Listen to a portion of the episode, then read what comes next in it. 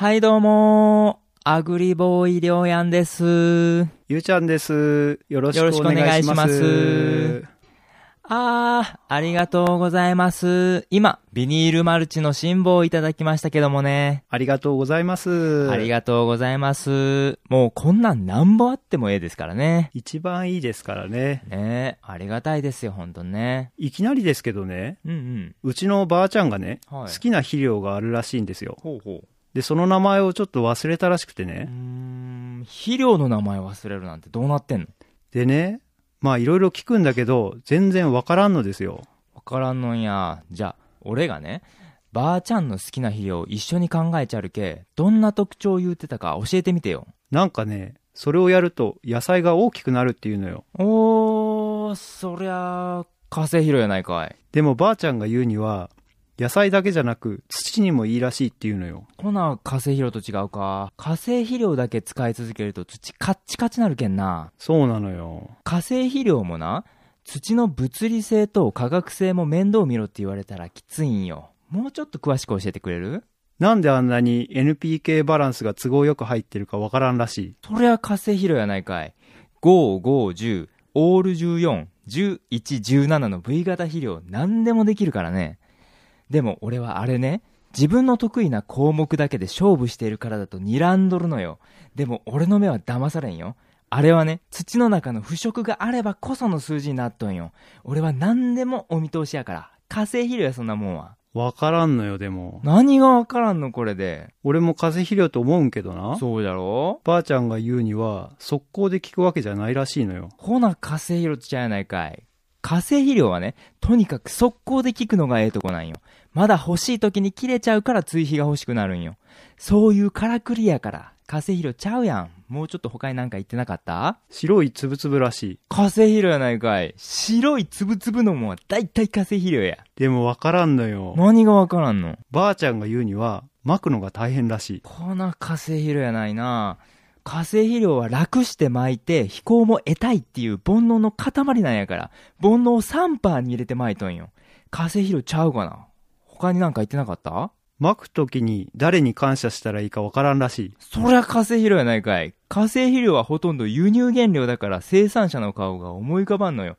浮かんでくるのは夜景の綺麗な工業地帯なんよ。化成肥料に決まりこんなもんは。でもな、ばあちゃんが言うには、芸人に例えると正統派漫才師やと。ほな、化成肥料ちゃうな。化成肥料をね、芸人に例えたら、司会もやって、歌って、踊って、ドラマも出てるタレント芸人よ。他になんかなかったん？うーん、ジャンルで言えば普通肥料らしい。そりゃ化成肥料やないかい。普通肥料は化成肥料。一般肥料は有機肥料って法律で決まってんねん。そうなん、そうなん。でもわからんのよ。わからんことない。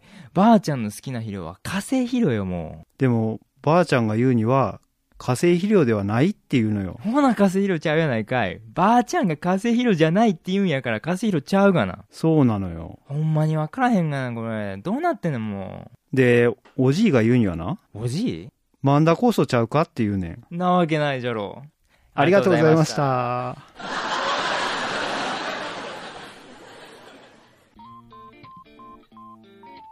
はい、どうも、有機農業系ポッドキャスト、小農ラジオです。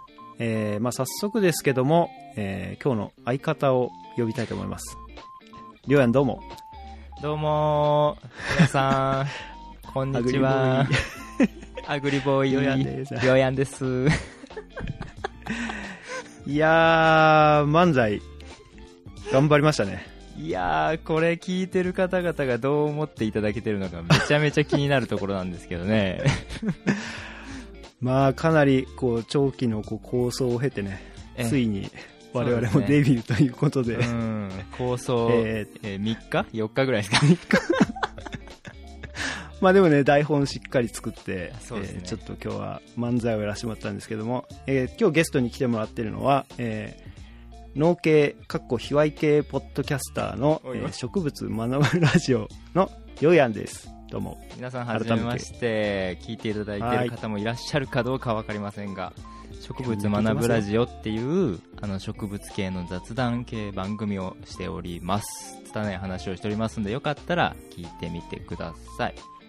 普段は、あの、農薬とか、えー農業資材とかあと肥料とかもね取り扱うような、えー会社で働かせてもらってますよろしくお願いしますはい、ありがとうございます。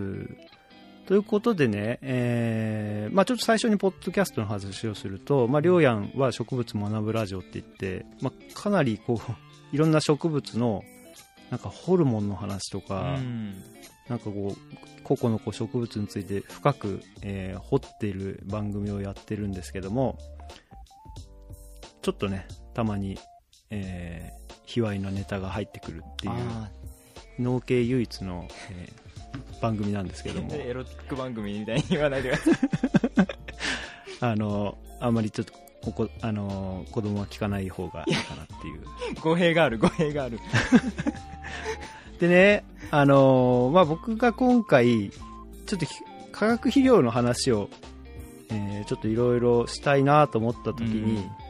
まあなんか有機農家の立場から化学肥料の話をするとなんかおかしなことになってしまうなと思った時にあそうだりょうやん読んで話そうとうん。思ってさらにあこれを漫才にしたら面白いんじゃないかなと思ってちょっと 持ちかけさせてもらいました。すぐに頭に浮かんだらしいですよ聞いたら。りょうやんに言うしかねえみたいな。もうだって誘った時最初にさ漫才やりませんかっていきなり。そうそうそう。えどうしたのかな？m 1出るんかなって思いました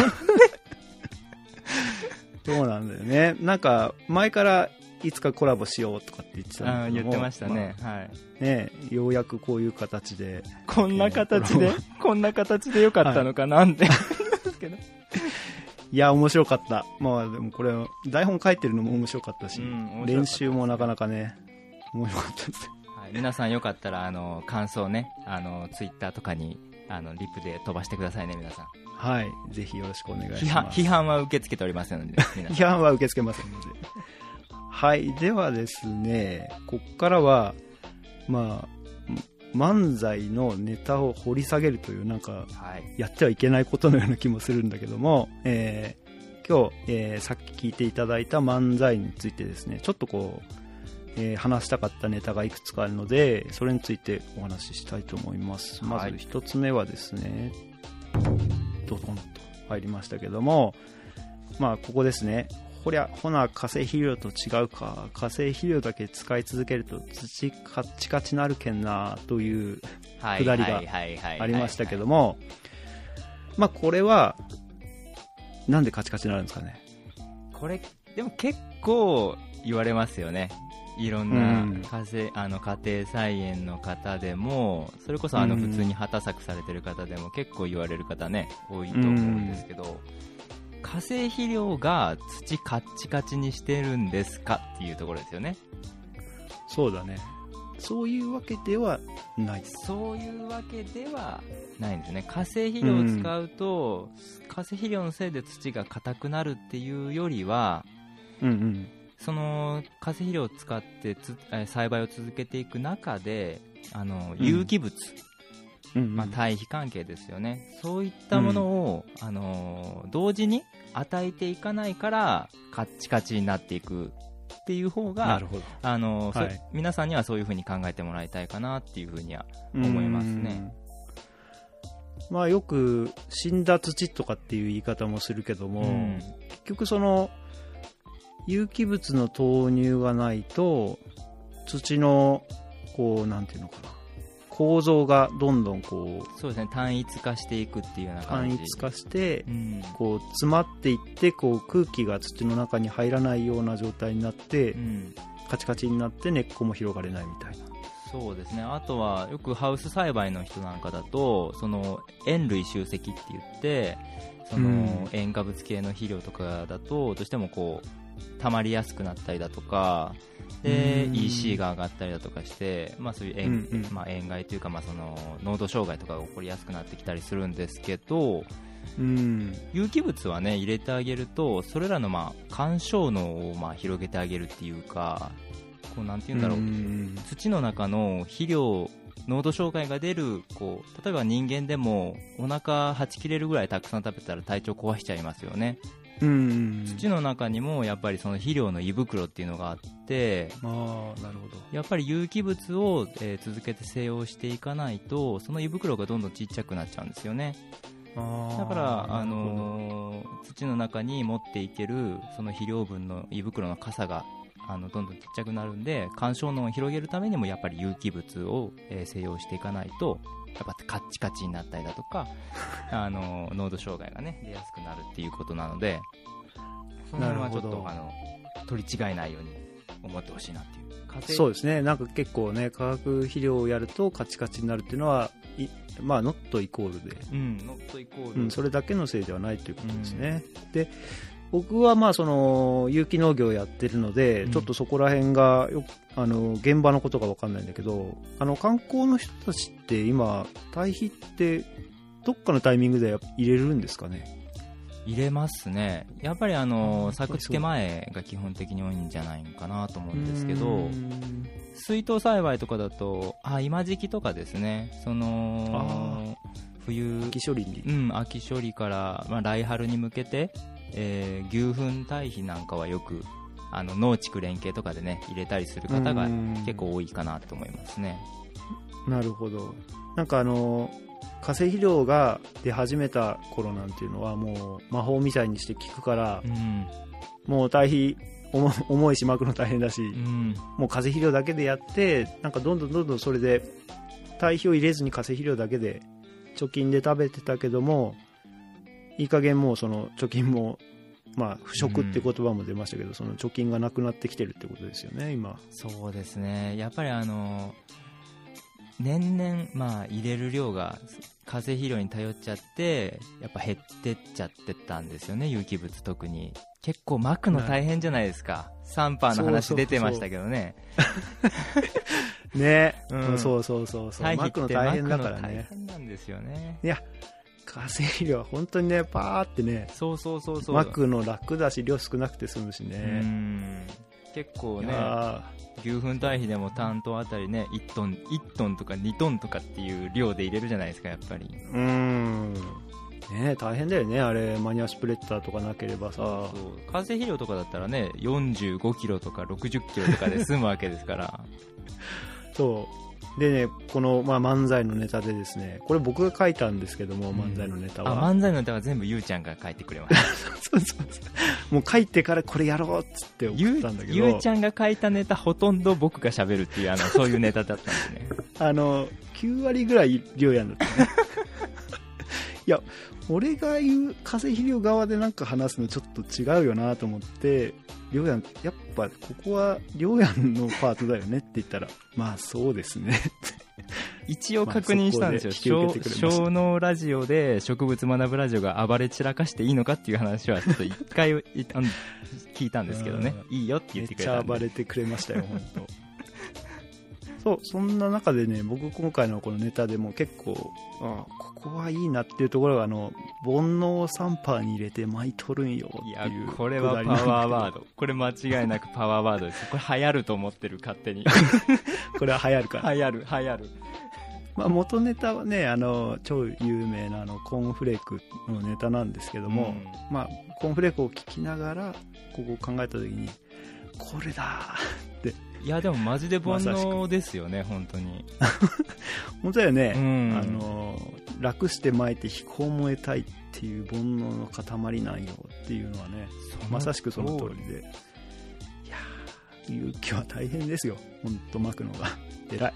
偉いですよね。えゆうちゃんはあの勇気やっててまあもちろん堆肥作られてるのは分かるんですけどこうパッと効かせたいとか、ね活着するときにちょっと肥料欲しかったりするじゃないですかうん。ああいう時ももう基本的には鶏粉とか。いやいやだから自分の使った堆肥だけでどもう本当に即効性のものが全然ないので、うん。まあ、苗の根根っこもなるべくこうパッと広がりやすいようにもう苗の土の方を工夫したりとかあとはまあ追肥は もうなんか化成肥料みたいにちょっと色薄くなってきたなからやったらもう終わっちゃうから。もうなんかカレンダー見て定食日から何日目にはもう全然まだ声切れしてなくても追肥始めるみたいな感じでやっぱそうか普通の観光栽培と比べたらやっぱ楽して、ね楽して飛行を得てますね化成肥料はねやっぱりね まあそういうそういうことですね。うん本当でも、す羨ましい。パッとね、はい色出そうと思ったらペッてね追肥しますからねそう そうそうそう。すぐ聞くからね。すぐ聞くはい。じゃあ次ですね。えーっと、2番目のあたりで、えーそりゃ化成肥料やないかい。5、5、10だったっけ？オール14、11、17の V 型肥料とかって言いましたけど、まあこれうん、知らない人に、えーちょっと説明すると、まあ、肥料ってこの NPK でね、あ、もうここはちょっとプロに話してもらった方がいいやちょっとどうどういう感じか説明してください。いきなりね数字の羅列5510とかねオール14とか1117わからないと思うので簡単に説明しますとうん。肥料の三大要素っていうものがありましてうんまあ、野菜のね野菜とかまあ植物が育つためにね必要な、えっとうん栄養素があるんですけどそれが窒素リン酸カリなんですねはい。でまあですね。えー化学の、えー元素記号で N、P と K、でうんうんうん。大体肥料の化成肥料の、えー袋を見ていただくと大きく数字が書いてあるこの3つ3種類ねうん書いてあるのがこの NPK を指します、なるほど。で化成肥料はですね、あのーまあ、ホームセンターさんなんか行ってみるとオール14とかオール8とかね、結構、うん。あのー自由にこの数値を変えれると言いますかいやー、こんな魔法みたいなのね、すごいよ。いやーいいですよね勇気からすると。追肥しようと思ったら、まあ、ちょっとリン酸を抑えて V 型の肥料とかね そうそうそうそう。だから、勇気の場合だと、例えばまあ牛糞を入れるとどうしてもこう、まあ、窒素少ない割に結構カリウムが多いので、窒素必要量入れたらカリが過剰になってしまったりとか、そういうのがあるけども、ね、鶏糞だったらリンがどうしても多いとか、うん。まあそこがお好みのブレンドで。そう。できると。好みのブレンドになってる肥料を買えばいいっていう。こういうのっていうのはそのりょうやんのいるような会社でも例えばなんか近くの何かを作っている産地でちょっとこうリン酸多めのやつが欲しいとかって言ったら自分でブレンドして専用の肥料を作ったりとかやってるの？そうですね。うちの会社は一応まあ商社なんでその取引のある肥料メーカーさんとこういった肥料が、えー要望がありますよっていうのをこう打ち合わせたりして、あのまあ、どうしてもロットがねあの関係してきますけど、えーこね。こういった、えー飛行例えば120 120日あの、うん。飛行が続くようなものとかだったり、えーパーセントをこういう風にいじってくださいっていうのはあの産地のあの、まあ、JA さんとかねせ生産者さんとうん。打ち合わせしながら、えーとあの特注品じゃないけどねあの作ったりはしてますねメーカーさんと。へえまあそうやってじゃあある程度なんていうのかなピンポイントでこれ専用みたいな感じの肥料がじゃああるってことだ。ああ多いですね。あのーん。まあ、これ弊社が取り扱ってないようなやつだとなんか、ま、豆一発とか麦一発とか。豆一発はじゃあ窒素少なめでみたいな感じ、うん。そうですね。そんなのでえーっといろいろ分けられたりしてて一時期なんか問題になってましたよね。日本の肥料銘柄がめちゃめちゃ多すぎてどうのこうのみたいなんですかね。そうなんだ、うん。そういうのもけ、まあ、あのこあの国国のねあの中で議論に上がったりはしてましたけどね。なんか結構ふざけた名前だったりこうパッケージの肥料もあるよね。ありますね。なん なん今なんか全然名前は出てこないんだけど結構女性の写真がこう出てるさあ肥料とかさ。あれびっくりしました。多分ツイッターかなんかで回ってきたのを見たんですけど 普通にあのナイスバディなお姉ちゃんが写ってる 肥料袋があってこれ何を考えてあれにしたんだろうね。完全にあのセクハラのコンプライアンス違反だろうって今の時代思いましたけどね。今はちょっともうさすがにダメだろうな性的今搾取だって言われてもおかしくない。いやーそっか。そうやってやっぱ作ったりするんだ。そうですね。あのいろいろ話したりしてやりますけど、うん。うん。うーんでなんかその速攻で聞くとかいうような話も実は、えーありましたがさっきなんかちらっと言ってたけど、その120日とかはい。そうゆっくり聞くようなやつとかっていうのももう自由自在って感じなの、そうですね。今時の化成肥料は。はい。結構あの刃物系だったら60日タイプだったりえー。60日90日はたまた30日うーん。それっていうのはなんかこうなんかゆっくり溶けるように何か特殊なことをしてるってこと？そうですね。大体あの被覆肥料って言って、あの窒素をこうまああのなんて言ったらいいかな。とマイクロプラスチック問題とかにはなってるんですけどそういったもので窒素をねあの被覆してあげるんですよ、カバーしてあげてでそのゆっくり溶けるそうその被覆があの、うん。土に落ちて、まあ、高温したりしてうん。中に入れてあげて、あと、うん。温度と水分がかかっていけばこうちょっとずつあの溶出していくようなあの形になってるんですね。すげえなでもなんか今 SDGs とか、まあ、そういったものが言われ始めて、そのうん。被覆その被覆の尿素に使っとるその被覆がマイクロプラスチックになって向こう50年数十年こう分解されずに土の中に残って海に流出しとかってねちょっと問題視されてますね見た見た。ヤフーニュースかなんかであの田んぼに入れてるやつ田んぼじゃないかな。なんかこう用水路のところにそのあ被覆のやつがバーっとこういっぱい溜まってて。そうまあね。ちょっと分かりやすくすごい溜まってて。すっごい溜まるんですよあれ。ああそうなんだ。殻がね。なんかそこら辺は技術革新でこれから先解決されそうなのとかっていうのはあるの？えっと、僕が取り扱ってる商品の中で、まあ、昔ながらにあるものだったら硫黄でコーティングされてるものとかはあのプラスチックじゃないのであのうん。ちょっとまだ環境にいいよとか。あとは植物物性の樹脂でコーティングしてるものだとか。じゃああれだ。生分解マルチみたいな。はいそうですね。そんな、まあえー今のマイクロプラスチック問題にかからない。それよりはあのーうん。割と早く分解できるような資材が、まあまあ、出てきたり再再度こう重要視されてフューチャーされてきてますね。なるほど。よしじゃあ次に行きます。はい。えーっとこれは最後の方で、えー、巻く時誰に感謝したらいいかわからんらしいと、えー化学肥料はほとんど輸入原料だから生産者の顔がもう思い浮かばんのよとありましたけどもはい。ねえーまあ、ほとんどのこの肥料の資材は輸入だと聞いたけどそうなんですかやっぱり？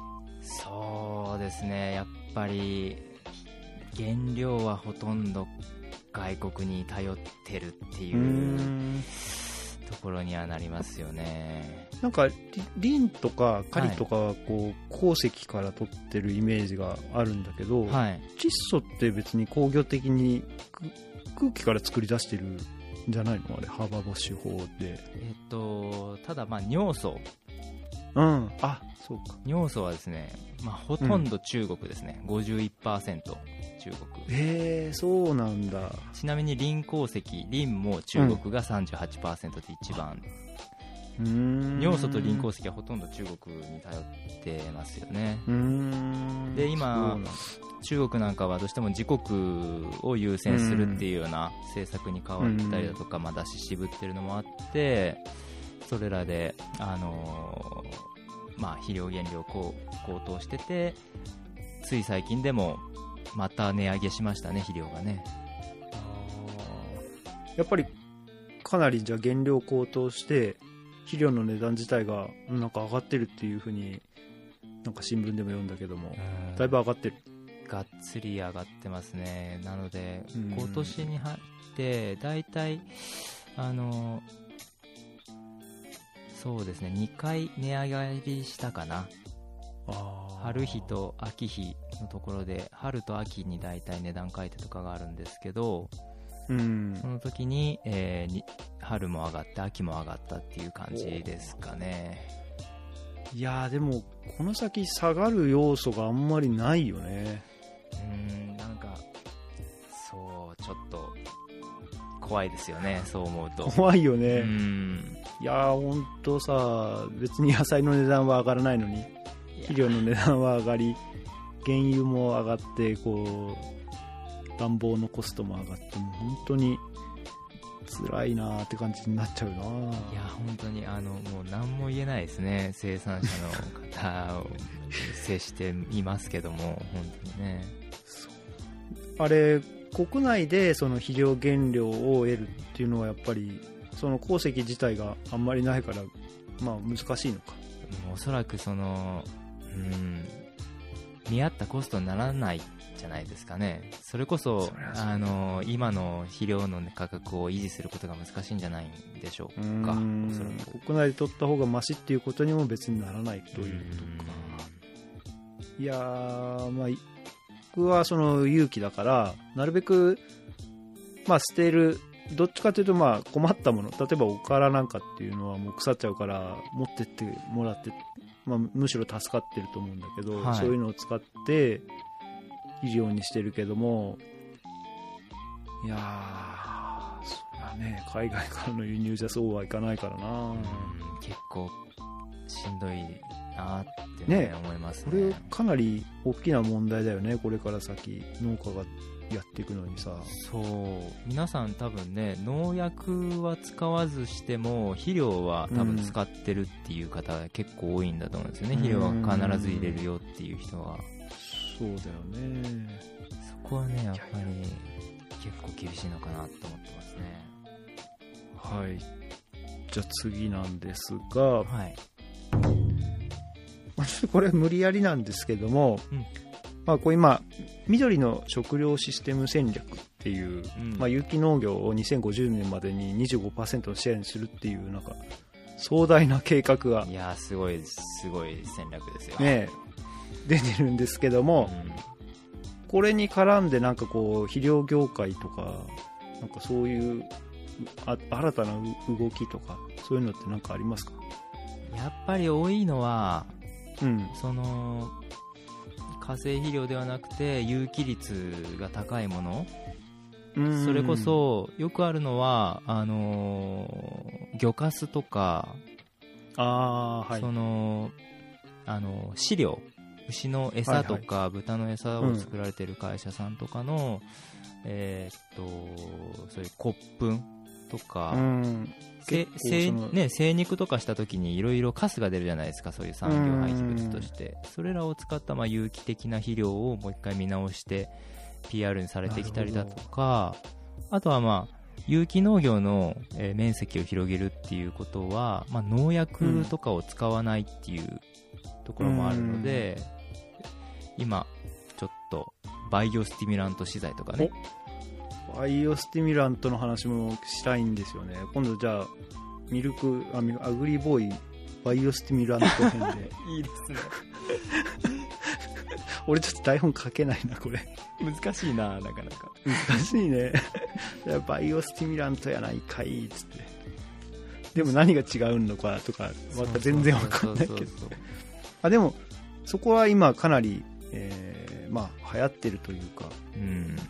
ね結構いろんなところで聞くしなんかうちの僕の住んでるところの近くのはい。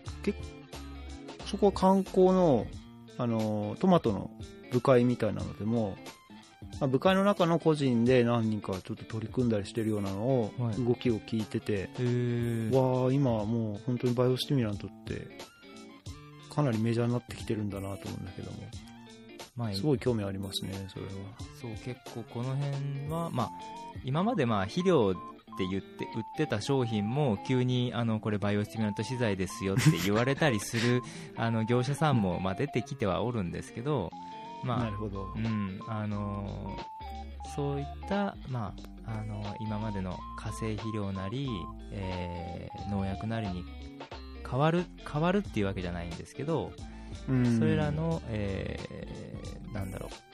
だそれらの、まあ、おんなんだろう似たような効果というか植物の活性を高めるようなものっていうのがどんどんまあ増えていくのかなっていうのは思いましたね。でその中で結構堆肥とかっていうのは熱いんじゃないかなと思いますけどね、堆肥も、まあ、養分効果もあるし微生物もいるんだけどなんかバイオスティミュラント的な多分効果はあると思うんだよね。うーん堆肥こそ。ぼかしうんってすごいあるじゃん。なんかその多分バイオスティミュラントに絡むものがたくさんあると思うんだけど。確かに。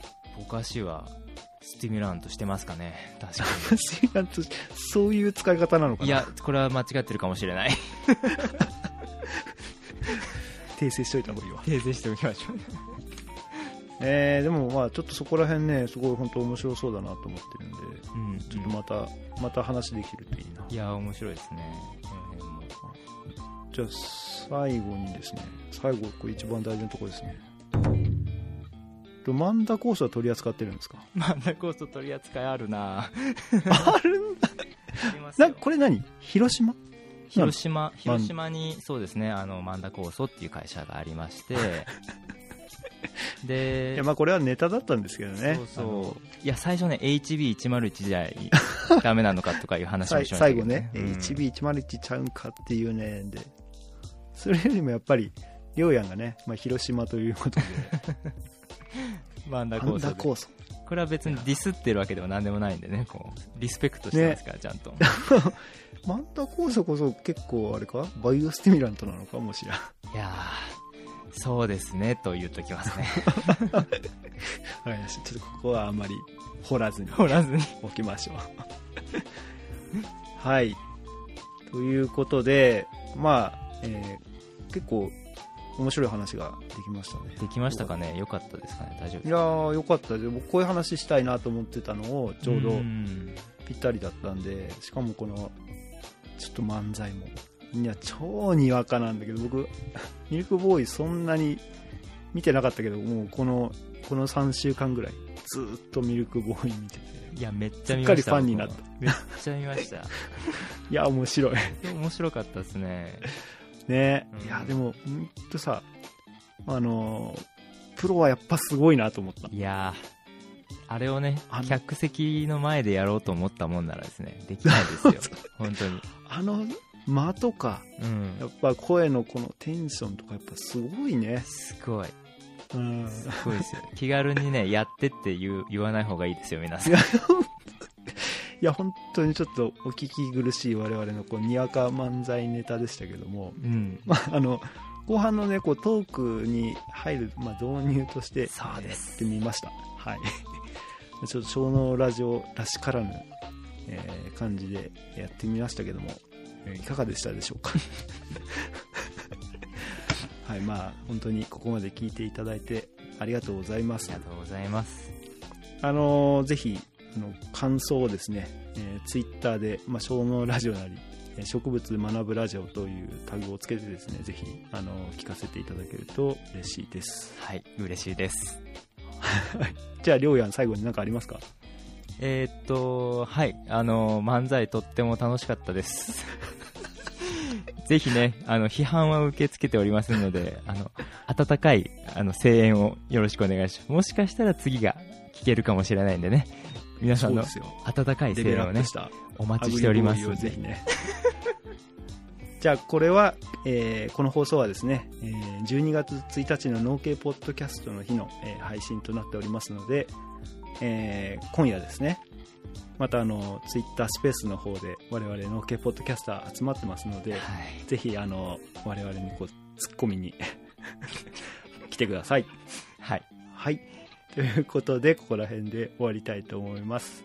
りょうやん今日はありがとうございました。ありがとうございました。はい、じゃあさよなら。はい、バイバイ。